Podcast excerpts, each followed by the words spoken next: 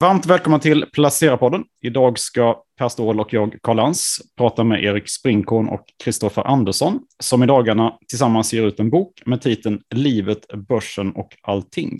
Vi ska prata mer om, om det alldeles strax, men eh, först vill jag höra hur eh, herrarna ser på den senaste tidens börsutveckling. Vi har haft en starkt nedåtgående börs i år, som nu tvärvänt upp i några dagar. Tror ni att det är ett klassiskt björnrally vi ser, eller vad tror ni om fortsättningen härifrån? Ja, om jag får börja då kanske. Ta, ta den tjuren vid, vid hornen. Det, det, som vanligt är, är det bästa svaret vet inte eftersom eh, ingen kan säga exakt. Men, men ehm, med det sagt så tycker jag att vi har gått in i en, eller vi är på väg in i en ny världsordning.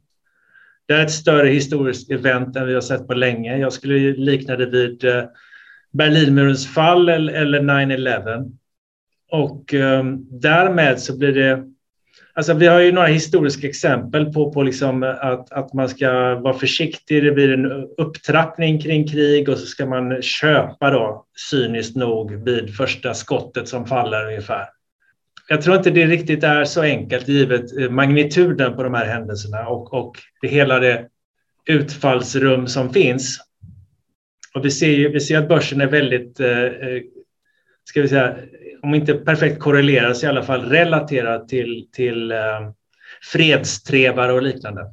Så att det, det, är helt klart att nu, nu vill man, man se en deeskalering för att, att bli riktigt optimistisk. Jag kan bara stämma in i det Erik säger att det är väldigt, väldigt svårt nu att eh, se vad nästa utvecklingar kommer att vara. Och Erik och jag kom in på det faktiskt i boken här med att eh, vi kom in på något som är Contrapasso som är från eh, den gudomliga komedin av eh, Dante Alighieri. Och man ska nog akta sig för mycket för att göra prognoser eller vara för säker i sina prognoser att mycket kan hända och mycket kommer att hända. Men det Erik säger är att vi har kommit in i en ny sorts världsordning Eh, jag talar för min egen bok nu. Jag tror att vi får en ännu större uppdelning nu mellan väst och öst.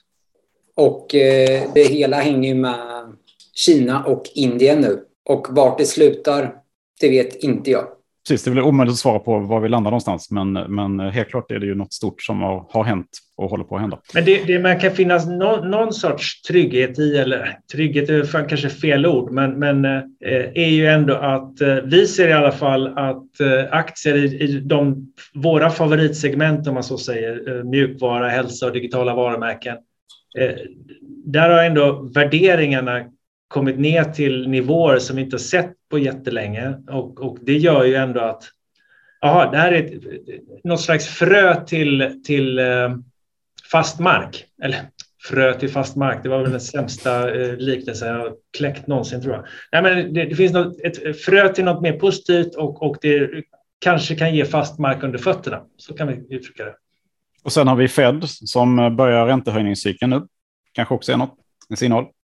Ja, frågan är hur, hur, hur mycket man kommer att höja. Om, om det, jag, jag, är inte makroekonom och jag lägger inte jättemycket tid på hela diskussionen kring marknadens riktning egentligen. Vi, vi, vi spenderar dagarna med att träffa bolag, men någonstans så kanske det har räknats med eh, jättemånga höjningar i en slags normal cykel. Jag, jag vet inte om man kommer att göra så många höjningar givet den geopolitiska situationen. Så att var, var, var, var det, det, där landar när röken har liksom skingrats, det, det, är också väldigt svårt att säga. Men om något så kanske det finns en, en möjlig uppsida i att det inte blir supermånga räntehöjningar. Får jag bara flika in där Erik? Jag tänker, eh, det är ju ändå ganska mycket inflation, eller den är ju väldigt hög nu, inflationen. Man får ju gå tillbaka ganska lång tid för egen del också innan när det var sån här hisklig inflation. Jag tänker, du säger att bolagen är lågt värderade inom era sektorer. Hur, hur, pass, hur mycket kan man vältra över till kund där inom de här mjukvaru och digitala bolagen? Hur är betalningsviljan, tror du, i kundsegmentet? Och... Ja, men ta, ta ett exempel då, som ligger oss nära hjärtat. Det är dataspelsföretagen. Eh, och så, så länge jag minns så har ett, ett kvalitetsspel som kostat 500 kronor och jag tror att betalningsviljan är mycket högre. Att eh, det, det var, eh, någon gång har jag dragit eh, metaforen eller liknelsen till, till jeans kostade 500 kronor från 80-talet och framåt tills det hände någonting. Nu kan man köpa antingen superbilliga jeans på, på någon stormarknad eller, eller designerjeans för flera tusen. Och, och jag tror att det kommer bli en uppdelning på samma sätt i dataspelet. Så alltså duktiga utvecklare med, som le, levererar. Och kom ihåg att dataspel blir ju alltid, hela tiden, himla mycket bättre. Alltså både i, i termer av, av ren teknik, grafik och content så får ju spelaren mer för varje generation som kommer. Konsoler blir kraftigare, eh, dataöverföring blir bättre och så vidare. Lagg blir mindre av ett problem. Så att eh, någonstans så tror jag att, att ett, ett, normalt dataspel kanske ska kosta 1200 kronor istället för 500 framöver. Så jag tror att, att eh, dataspelsföretagen har definitivt prismakt. Om vi återgår till, till dagens stora tema som är att ni har skrivit en bok, eller snart kommer ut en bok. Hur, hur kommer det sig att ni, ni valde att göra en bok tillsammans?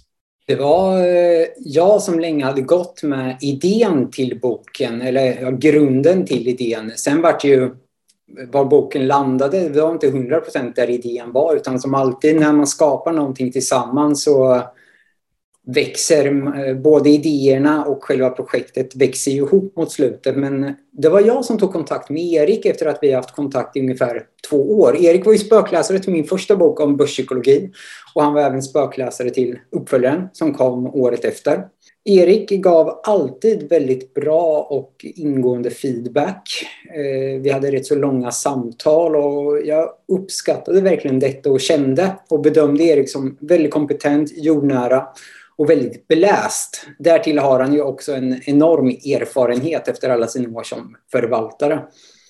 Så det var jag som hörde av mig till Erik som inte var 100% direkt. Nej, jag var ganska motsträvig får jag ju säga. Eh, det, det, det, på något sätt så tycker jag att idén att, äh, är inte helt ny i mitt huvud att, att någon gång skriva en bok. Men äh, jag har ju aldrig skrivit några längre grejer, skrivit äh, kröniker, månadsbrev och, och lite sådär blogginlägg. Men det, det, det låg långt bort i mitt huvud att, att skriva, ta sig an ett större projekt så att säga. Och, och, så jag sa väl nej ett dussin gånger innan, innan ändå gav det ett försök och satte av lite tid i kalendern och, och började peta med det och så plötsligt började det flöda lite grann. Till det ska jag säga också att Kristoffer hade ju redan skrivit fyra kapitel typ. så det, det, berget var ju inte, var ju inte var ju högre än, än, än bara börja skriva liksom. Nej, du hade ju lite att ta dig in i där också. Sen ska vi ju säga att de här kapitlen är ju någonting som vi tillsammans sen har bearbetat. Det var väl egentligen ett sätt för mig också att säga att det här är min plan, min vision, vart jag vill. Men med det som eh, kom med dina insikter, din vilja och dina idéer gjorde ju att resultatet vart så mycket rikare. Och det är någonting jag tror de, ja, våra spökläsare upplever och jag hoppas och tror att även läsarna kommer att känna detsamma. Ja, det var ju spännande, spännande liksom att köra ett sådant här kollaborativt projekt liksom på varsitt håll. Och vi, vi har ju faktiskt aldrig träffats fysiskt. Det är en intressant detalj. Utan, men just att ha, ha var, liksom, sitta och knåpa på varsitt håll och sen ha eh, varandras texter, alltså på sätt riffa på. Liksom. Det, det, tycker jag har varit en väldigt kul process. Mm. Och väldigt utvecklande och lärande ska mm. tilläggas. Det är någonting jag verkligen tar med mig av där. Jag känner att jag blivit mycket, mycket rikare på både erfarenhet och eh, kunskap. Eh, jag känner att jag har utvecklats och min ambition och Eriks min ambition och förhoppning är ju sen att det vad läsaren ska känna också, att den ger något. Att läsaren kan ta med sig någonting. Om läsaren känner det, då har Erik och jag lyckats. Sagt i all ödmjukhet ska tilläggas. Men om vi går in lite på vad boken handlar om då. Det är ju inte precis något litet. Eh, titeln innefattar i princip allting liksom. Så, ja, där har du det. kan ni ge några exempel på vad ni, vad ni har skrivit om? Ja, men vi, vi, vi börjar väl lite blygsamt och försöker för, förklara liksom den antika synen på vad pengar är. Och, och, där, och ta det därifrån.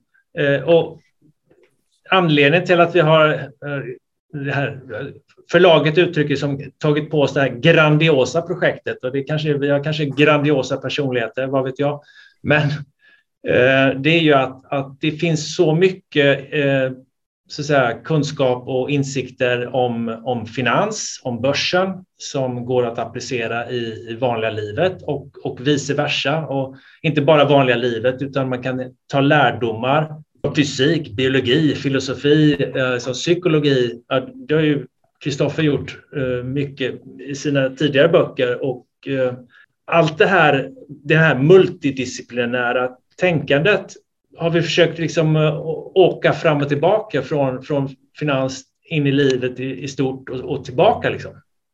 Därav, därav den här något överambitiösa titeln. Men, men ett genomgående tema är ju, är ju tid, viktig tiden är och relaterade egenskaper som tålamod Eh, och, och, eh, tålamod och girighet. Eh, den, den balansen däremellan hur viktigt det är med så, så, att säga time in the market snarare än timing the market. Det är väl några sådana centralteman och centralinsikter som vi diskuterar i boken. Ja, men jag, jag håller med. Det är verkligen det centrala. Och eh, något som alltid också framkommer, känner jag, det är den här ödmjukheten mot sig själv och mot sina de perspektiv man intar och den erfarenhet samt kunskap man har. Eh, att aldrig drabbas av hybris eller övermod. Det är någonting jag också känner att vi har fått med väldigt bra, om än mer kanske mellan raderna än att det står tydligt rakt till läsaren. Det är väldigt brett. Som sagt, både Erik och jag, vi läser mycket. Båda oss eh, håller Douglas Adams rätt så högt, så det blir också en sorts hyllning till en väldigt duktig författare som har lyckats eh, underhålla och fånga väldigt många tusentals, till och med miljontals läsare världen över. Eh, och det finns lite anspelningar till just Adams bok i våran skapelse här nu också. Och vi hoppas väl att läsarna upptäcker och hittar dem också. Alternativt kan man se det som ren renommésnyltning. Det funkar det med. Hur ska man läsa er bok då? Ska jag läsa den från perm till perm eller ska den vara, finnas där under tuffa tider som nu kanske när vi har det har ju varit turbulent och vissa dagar är man ju helt trött och vill inte titta i depån. Och... Nej, jag tror att, att ehm, en, en, ett sätt att läsa den är ju att, att börja, börja från början och så förhoppningsvis så kommer du relativt snart att eh, hamna vid ett kaninhål där det går att gräva djupare. Mm. Och då ta upp din padda eller mobil eller dator och, och liksom söka vidare kring det temat. Och ibland nämner vi liksom inspirationskällor och, och böcker vi läst. Som är, och då, då kan liksom få det från hästens mun, läsa de böckerna. Eh, men liksom söka vidare. Så jag tror vi, vi skriver det i förordet att, att vi, vi steker ett slags pannkakor här, och, men vi tänker inte tugga dem åt dig. Jag kan läsa här. Smeten är satt, laggen är het och vi servar 12 portioner straight up. Inga krusiduller. Grädde och sylt, fördjupning och förkovran får man stå för själv. Och vi tänker inte rulla ihop eller skära upp pannkakorna åt läsaren, än mindre tugga dem åt dig. Kanske anser du att något av pannkakorna är bränd eller för dåligt stekt. För detta tar vi allt ansvar. Vår största belöning skulle dock vara om du finner dem smakliga, börja steka egna pannkakor och hitta på egna recept. Intressant. Mm. Alltså, så förhoppningsvis kan den inspirera till, till att, att söka vidare. För det, det, det, är omöjligt på 300 sidor liksom, Eh, och ge några slutgiltiga svar på sånt. Och, och grejen är att, att börsen, och det får man väl säga om livet också, det är, det är ett oändligt återspelbart dataspel. Det går liksom inte och det finns inget endgame där man eh, krossar den sista bossen, utan man, man, man får sträva vidare helt, hela tiden, helt enkelt. Eh, vad jag reagerar lite på när ni drog lite introt, jag tänker mm, eh, vad jag har lärt mig mycket, och jag tror det, det är ju liksom tålamod det lär ju jag mig hela tiden hur mycket det är värt. Och den här balansen mellan tålamod och girighet som ni är inne på. Mm. Vad är, känner ni att har ni utvecklats som investerare också tror ni under tiden ni har skrivit boken också nu? För det blir ju lite reflektionstid kan jag tänka även för dig Erik som sitter och träffar företag hela tiden och varje dag som du säger. Känner ni att ni har...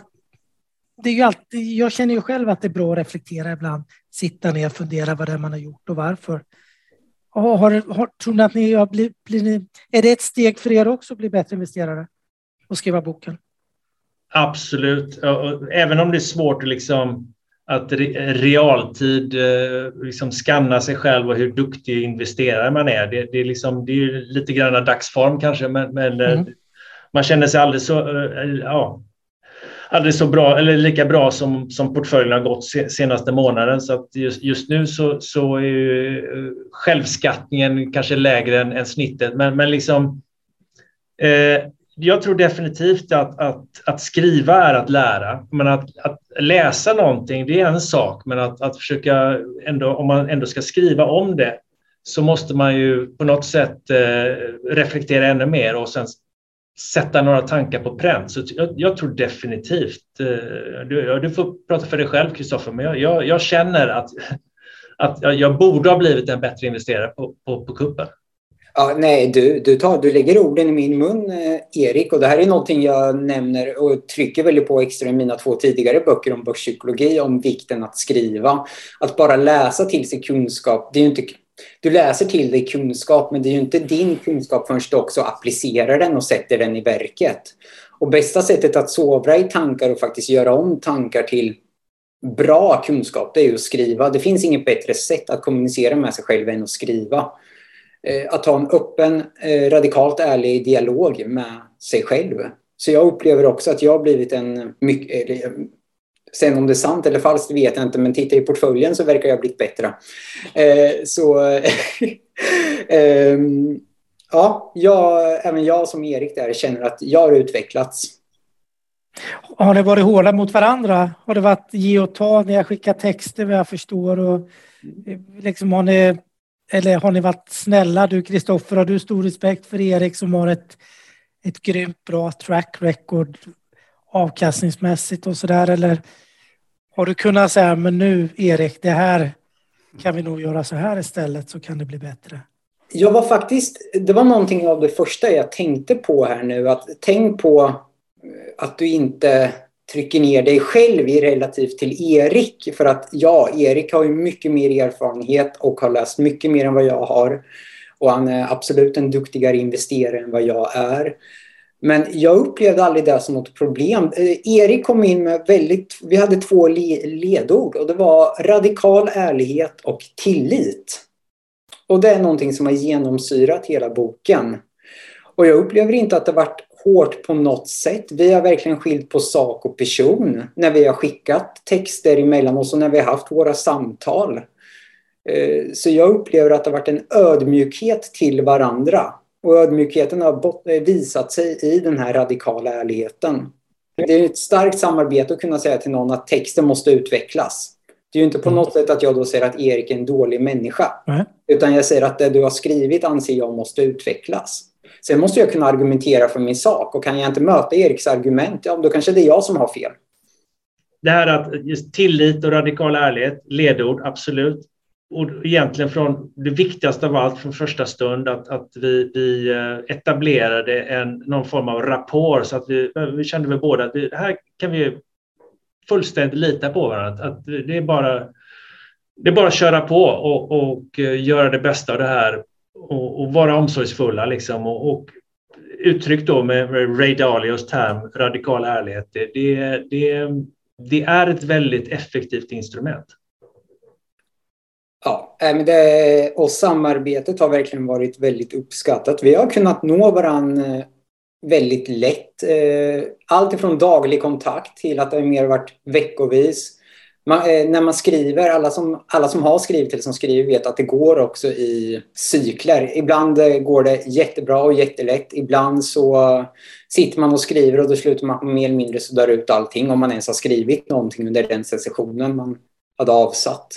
Och något som Erik lyfter fram också här är ju vikten av eh, planering och att också göra plats för uppgifter i kalendern. Och jag tror just den här strukturen som både Erik och jag delar. Vi är väldigt, ja, men, ja den här tiden för skrivandet, ja den här tiden för träning. Eh, och får man in mycket av varierande aktiviteter så tror jag också att det har berikat vårt skrivande.